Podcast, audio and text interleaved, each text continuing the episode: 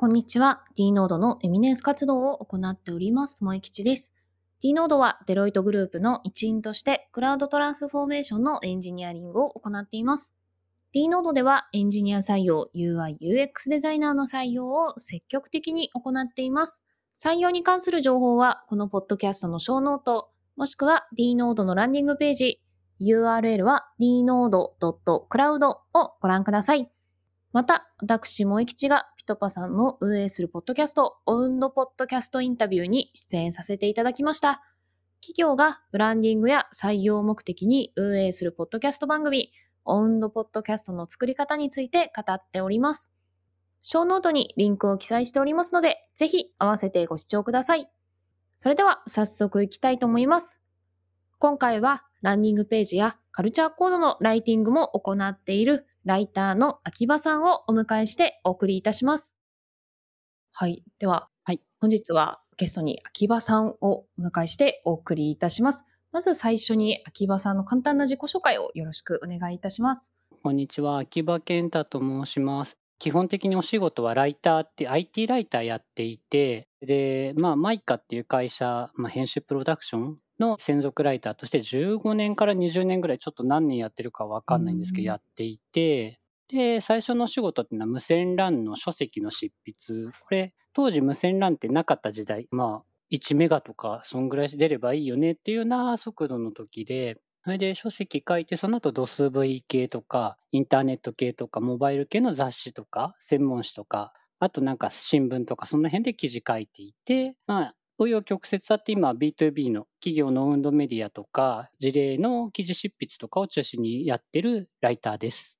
はい、ありがとうございます。はい。ですね、秋葉さんにこう IT 系のお話を聞くと、すぐ、あ、こうですよねって返ってくるのはこういうご経験があったからなんだと思って、ちょっと、あ、なるほどですねって思いました。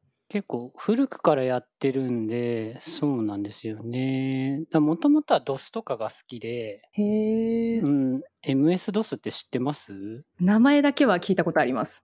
あ Windows でコマンドプロンプトだけの OS で、はいはい、でちまちまやってたりしててそれで結構長いからその辺の知識もあるんでまあ今やりやすくやってるって感じですかね。ああなるほどですね。そのあたりは好きな人にはすごい刺さりそうな気がします。ああ、そうですん、なるほどです。ありがとうございます。はい。で、本日ですね、あの、秋葉さんをお迎えしていろいろお聞きしたいんですけど、秋葉さんはですね、普段バンワークというのをされてまして、聞き馴染みのない方に向けて、バンワークって何ですかっていうところから教えていただきたいなと思います。これですね、はい。バンっていうのが、まあ、商用バン、ハイエースとか、キャラバンとか、いろいろ商用バンあると思うんですけど、ああいう商用バンを、まあ、荷室スペースを事務所にしてしまって、仕事をしてるワークスタイルのことなんですけれども、うん、これ、バンライフっていう言葉があって、まあ、生活しちゃってる人たちがいるんですけれども、うん、それをもじって、バンワークって、まあ、仕事するんでワークですみたいな感じで言い始めたっていうのがもともとで、それで結局コロナ禍にまあ、2、3年前になってしまって、取引先も含めてリモートワークで仕事できる環境整ってきてしまったので、まあ、じゃあこれ別に事務所にいなくてもいいじゃないっていうところで、まあ始めてみたと。で、もともと僕キャンピングカー乗ってたんですけど、手放してしまっていて、それでまあキャンピングカーでも仕事できるよねとか思って探してたんですけど、まあ普通に買うと1000万とかして、入手まで3年待ちですとか、はいはい、なそれ無理じゃないですか。ちょっと高いですね。そう、しかもなんかそれ多分3年待ってる間に多分コロナ終わってるしとかそんな話で。確かに。なんかそうするとちょっと意味ないなと思って、じゃあ中古のハイエース買って荷室が結構大きいので、それで荷室のとこに1週間ぐらいでベッドキット適当に DIY して、じゃあ始めてみようって感じでやり始めたってところなんですよね。で、お仕事もちゃんとしなきゃ、まあ、遊んでるだけだと結構ストレス溜まってくるというか、うん、仕事の時間とプライベートの時間が結構融合してしまっていないと落ち着かないのでそうなんですよ。だから別にどこでも仕事できるよねとかどこでも生活できるよねっていうのがバンワークいいんじゃないのって思ってまあ、作り始めたと。でまあ今いろんな仕事もできるしそれで結局奥さんと全国あちこち行って始めてから1年ぐらいなんですけど現在36都府県を制覇してるって感じですね。あ、すごい。もう全国制覇できそうなそうな、でも、その残ってんのが結構えぐくて、はいはい。北海道とか青森とか、秋田とか、なんか端っこの方だったり、はいはい。九州の鹿児島とか、なんあか宮崎とか、なんかもうとにかく端っこの方とか、あ。はいはい。あと四国の高知とか、なんかむちゃくちゃ行きにくいとこばっかりなんですよ。そうですね。ちょっとあの、行きにくいのがリストアップされてて、なるほどと思いました。そう、結構陸路で行くのしんどいよねっていうところがそうですよね。残ってますね。へえ。あでも、他の都道府県とかには行かれてるってことは、なんかフェリーに乗ってとかですか？あ、フェリーにも乗りますし、陸路でも行っちゃいますし、へえ。な九州は奥さんの実家があるので、うんうんうん。そこにこう行きつつっていうので結構でも実家があると実家ばっかり行ってしまって 周りに行けない問題なるほど、なるほど。他の県行くんだったら俺んとこいろよみたいになっちゃうじゃないですか。はいはいはい。っていうので結構こう九州が回りきれてないってとこですね。ああ、なるほどですね。あの、理解しました。そんな感じなんですよ。へえ。なんかお話だけ聞くと、すごい楽しそうだけど、大変そうな気もしたんですけど、大変なことあんまりないですね。なさそうですかね。へえ。変なところが大変ですよ。郵便受け取れないとか、ああ、はいはい、はい。病気になったらこれどうなるんだろうとか。確かに。とりあえず病院には行けるかもしれないけどあの運転できるの僕だけなのでああ、なるほど。その時病院で別に駐車場で休むわけにもいかないだろうしとかあと夏がむちゃくちゃ暑いんですよ車内多分50度ぐらい行くんですよ干からびちゃいますね。そうそうそれはちょっとどうにもならんなとかあと車検の時に全部荷室のものを下ろさないと車検通らないのでそうなんですね。そうなんですそれでハイエースとか商用版って車検が1年なんですよあ、短いですね。そうなんですよ。だ1年ごとにあれ下ろすのかっていう、めんどくさいっていう、そんぐらいですかね。確かに郵便とか宅配便の受け取りって、お家に帰る時にを見計らわないと、こう結構溜まっていってしまいそうな気がしますね。そうなんですよ。宅配ボックスに置きっぱになっちゃうと結構怒られたりとか、なるほど。一応行く場所をコントロールしてると、この宅配便とかの局止めっていうのかな、その配送所で止めといてもらうとか、コンビニ受け取りとかできるんですけど、なんかそんなに計画していきたくないじゃないですかっていうところで、そうですね。せっかくなので。そう、なんかそこでうまくいってないんですよね。あ、じゃああれなんですね。普段はこう計画を立てていくっていうよりかは、まだちょっとゆとりがあるから寄り道しちゃおうかなみたいな感じで結構自由にいろいろ言ってるんですか？そうですね。計画立てるとうまくいかないんですよ。ああ、なるほどですね。なんか雨降ってきたからちょっと違う方行こうとか、あなんかそんな感じなので、あ、はいはいはい。あとなんか近くに美味しいものがあるからそこ食いに行きたいとかって100キロぐらい走ったりとか、100キロ？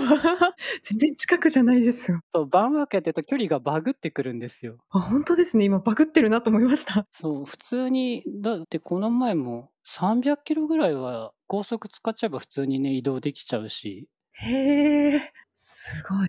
名古屋ぐらいが近所なんですよ。名古屋が近所。あ、まあ、新幹線で1時間で、ハイエースだとどのぐらいかかるんですか？300キロぐらいだから5時間ぐらいかな。あ、本当だ。思ったより近く気もする。そう、だから例えば朝2時間半運転します。はい。それで仕事してちょっと飽きてきたらドライブがてら2時間半運転しますって言ってもう着いちゃうので結構普通にいい感じですよ。でも確かに運転できるのであれば仕事の合間のその息抜きとか気持ちの切り替えとしてもなんかあそのドライブすごい良さそうですね。あすごいむちゃくちゃこう気分転換にいいですよ。うんうんうんうん。なんかそんな感じがします。そうそうだリモートワークの人はもう絶対やった方がいいと思うんですよね。本当ですね。なんかだんだん皆さんもそんな気になってきたんじゃないかなと思います。もう D ノードの方は特にやれると思うので、うん 本気やればいいのになって思います。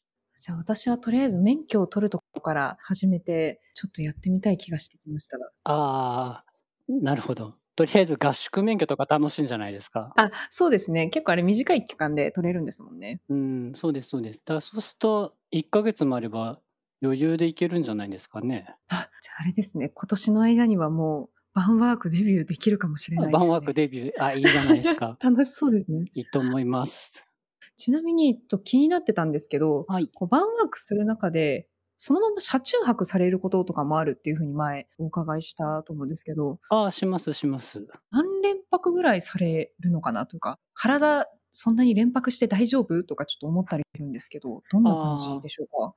連泊、今んとこ最大3週間ぐらいはしたことあって、え、すだまあ。大体行く場所によって変わっちゃうんですけど、普はいはい。通に出ると、まあ、1週間から2週間ぐらいとかはやっちゃうので、あんまり困らないですよね。へで、多分、え。ま、さっきもバンライファーって人たちがいるって言ったんですけど、多分暮うん。らせると思うんですよ。普通に年単位で行けると思うんですよ。はあ。うん。で体も特に痛くないし。あ、そうなんですね。あ、体痛くなったらそうだ、温泉行けるんですよ、温泉。あ、いいですね。そう、あ、なんかちょっと体痛いなと思って近くの日帰り温泉調べて、はいはい。あそこに温泉あるときは、ここの泉質はこうだなとか、ちょっとツルツルするなとか、色々あって面白いですよ。すごい。バンワークをすごい楽しんでる、謳歌してる感じがします。もうとにかくお風呂気持ちいいですよ。うん。なんかあちこちに温泉ってあるんですよね、日本って。へえ。うん、なんか調べてみると近くにあるから、じゃあ行ってみようとか、ホテルとかが例えばやってたりとか、なんか地元の人しか行かないようなやつとか、スーパー銭湯みたいのとか色々あって。はいはい。な道の駅とかでも温泉を併設してるようなとこも結構あるんですよ。あ、いいですね。そうそう、だ、ほんとにほんとに楽しいと思いますよ。へえ。なんか私のこう車中泊のイメージって、結構体も痛いし、ちょっと連泊なんてもう2日ぐらいでギブですみたいな。イメージをしてたんですけど、思ったよりなんか居心地がいいんですね。あ、それあれじゃないですかね。ベッドキット作ってるんで、普通にベッドなんですよ。そうなんです真っね。平らの。はいはいはい。そうそうそうそう。それで、普通の車で寝ちゃうとやっぱり体痛くなると思うんですけど、はいはいはい。普通にベッドキット使って、あとモンベルのスリーピングマットとか寝袋を使ってるので。もうむちゃくちゃ快適なんですよ。あったかそうですね。そう、あったかいし、夏は結構涼しいし、あのクッションもん。ちょうどよくって、うー僕フィッん。トビットで睡眠ログとかつけてるんですけど、やっぱり車中泊の方がスコアがいいんですよね。そうなんですね。むちゃへくちゃいいです。え。90点とかいきますよ。あ、すごい。だからへなんか多え。分よく寝れてるし、まあ、多分夜やることないんで寝ちゃうんですよ、9時とか10時とかに。ああ、そうですよね。はいは。はいい、そういうのもあるかなと思うけど、まあ、にしても多分車の方がよく眠れる。あ、そうなんですね。ちなみにそのベッドキットって普段は畳んであるみたいな感じなんですか？寝る前に組み立ててって感じなんですか？それ、自作で作っていて、えっと、あ、普段は椅。子になってるんですよ。はいはいはい。ベンチみたいな椅子になってて、寝る時うにん。こう上に隙間を埋めるように板をはめて、真っ平らにしてる感じ。へえ。そんなのも多分1、2週間で作れるので、買えばすぐにできますよ。なんかあれですね、バンワークは気分転換もできるし、普段よりよく眠れるし、あ、そうそうそう。きっともうミニマリストになるしかなくなって くる気がしますし、DIY の知識とか技術とかも増えますし、いいことしかないですね。そうそうそう、いいことばっかりですよ。だから、車ん中にとりあえず電動ドリルとかは積んであって へえ。ちょっとここ気に入らないなって言ったら、そこのホームセンター行って、木買ってきて切ってもらって、それでこうつけたり改造したりしてますね。あ、それはわざわざ家に帰ってとかではなくて、現地で調達して現地で直すっていうことですよね？そうそうそう、そうじゃないとなんかこう、はい。アジャイルとかあるじゃないですか。SE さんとかがよくやってる開発の手法で、あれをあのバンワークでやってるというかああ、なるほど。ここがちょっと気に入らないなっていう時にも直しちゃえば、もうそこで解うん。決するので、手戻りもないので、結構おすすめですよ。確かにそうですよね。最初から完璧なものを作るというよりは、ま、使いながら、ここ気になるなとか、ここ良くしようか。なみたいな方が、きっと居心地もどんどん良くなっていきますしね。それでなんか使ってるうちに用途が変わってくるところもあると思うので、こうやってなんか作っていった方が多分楽しく長く使えると思うんですよね。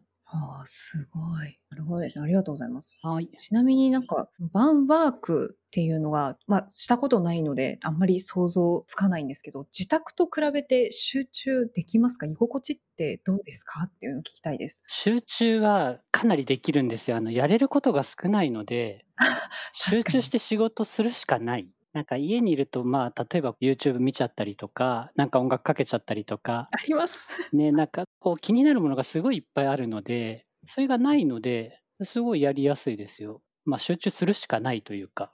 そうですよね。そう、昔の文豪がなんか、温泉街に行って缶詰になったじゃないですかっていう状はい。況を疑似的に作れてる。周りの風景は気持ちいいので、だからストレスなくできると。なるほど。ですです。いいですね。そうですよね。で、また集中力が切れたらドライブしてとか、美味しいもの食べてとか、そうですよね。そうそうそう。本当本当にそうですよ。なんかあれですね。飽きなさそうですね。東軍は。そうそう。飽きたらまた別のところに行けばいいので。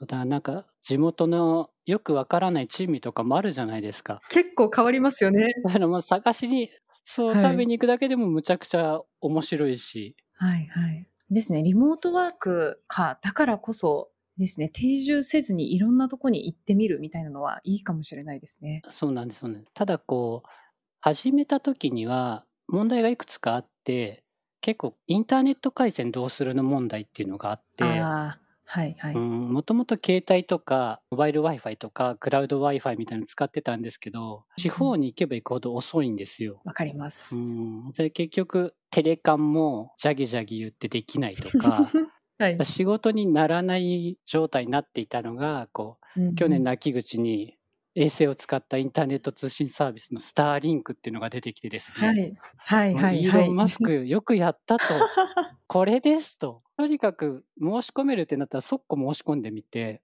あ、そうなんですね。はい。そうなんです。それで速度とかどうなのかなとか、例えば自宅ではどうなのかなとかいろいろやってみたら、東京とかだとビルが多くって使い物にならなかったんですよ。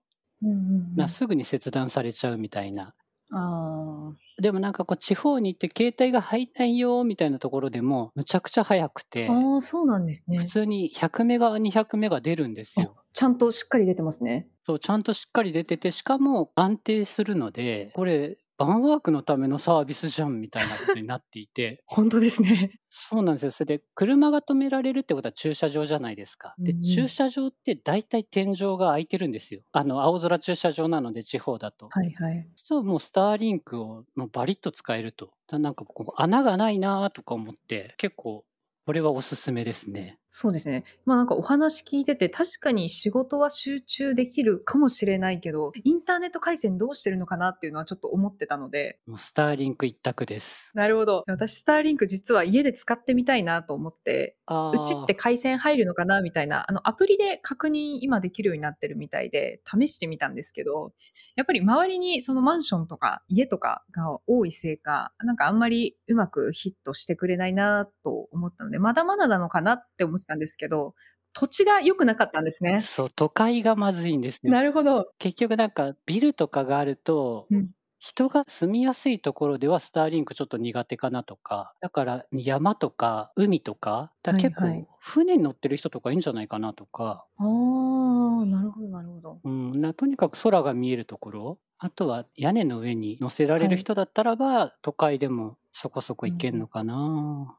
これってちなみにあれですか？駐車場に出たらアンテナみたいなのをポンって置いてまた走るときは取ってみたいな感じなんですか？あ、そうです、そうです、そうです。ああなるほどなるほどハイエースって結構はいギリギリの設計をしていて、なんか突起物とかがもう乗せられないぐらいの勢いなんですよ。それで多分100キロとか出すと、はいアンテナなんか吹っ飛んでも怖いじゃないですか。そうですねだからやっぱりしまうようにしてますね。あじゃあそれがちょっと面倒かなっていう感じですかねいちいちこう出してみたいな若干面倒ですね。でもなんかそれも工夫すれば楽になるかなとかいろいろこうやってるところですね。なるほどじゃあ今後何かこうハック情報があればまたぜひ教えてほしいですそうですね。で車には相性いいんじゃないかな、本当に。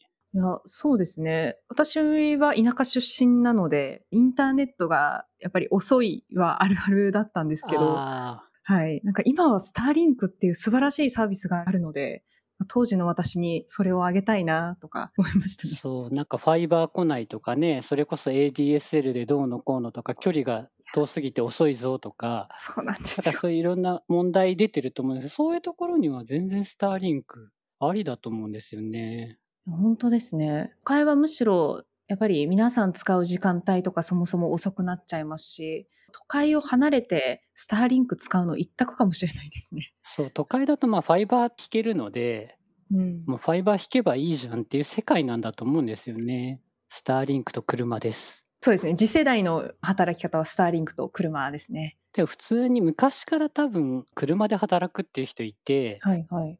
スなんでかっていうと、キャンピングカーとか改造車って8ナンバー取れるんですけれども、その中に事務室カーかな、そういうカテゴリーがあるんですよ。はいはい。車を事務室として使いますっていうのを、まあ、国というか、が認めてるんだと思うんですけれども、ただそれをちょっとこう、今風にすれば、まあ、バンワークになるんじゃないかなっていう気がするんですよね。あ、これで許可が取れるんですね。多分、あの、いくつか、こう、使用書みたいのがあって、それに沿った形で作らなきゃゃ。いけないんですけど、作れば取れると思いますよ。机の広さとか、出口の広さとか、距離とか、うんいろいろ細かい規定があるんですよね。はいはいはい。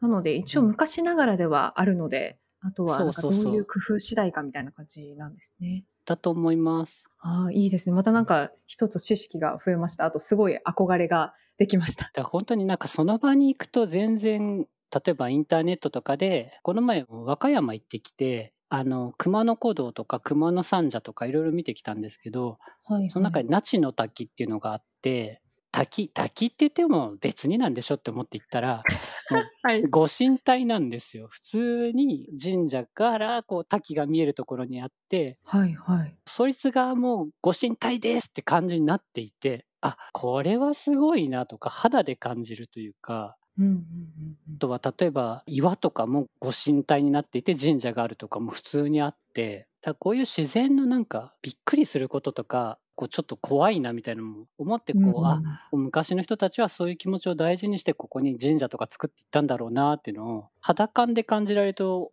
結構面白いですよ。いや、なんかいいなと思いました。私ここ知らなくて今ちょっと Google で写真だけ画像から見てるんですけど、すごいですね。これ生で見るとさらに感動するそう、あとなんか水も来るし、風は吹いてるとなんか風に吹かれてきたりとか、音もすごいし、とにかく迫力がなんか、これどうなったらできたんだろうとか、なんかそんなこと思いますよね。そうですね。バーフバリっていう映画があるんですけど、うんうん。インド映画なんですけど、滝から落ちるシーンがあるんですけど、まさにそんな感じの滝で、やばいですね。実在するのかもと思ってびっくりしました。うん、だから本当にいろんなとこ見れるのは本当楽しいなって思いますよね。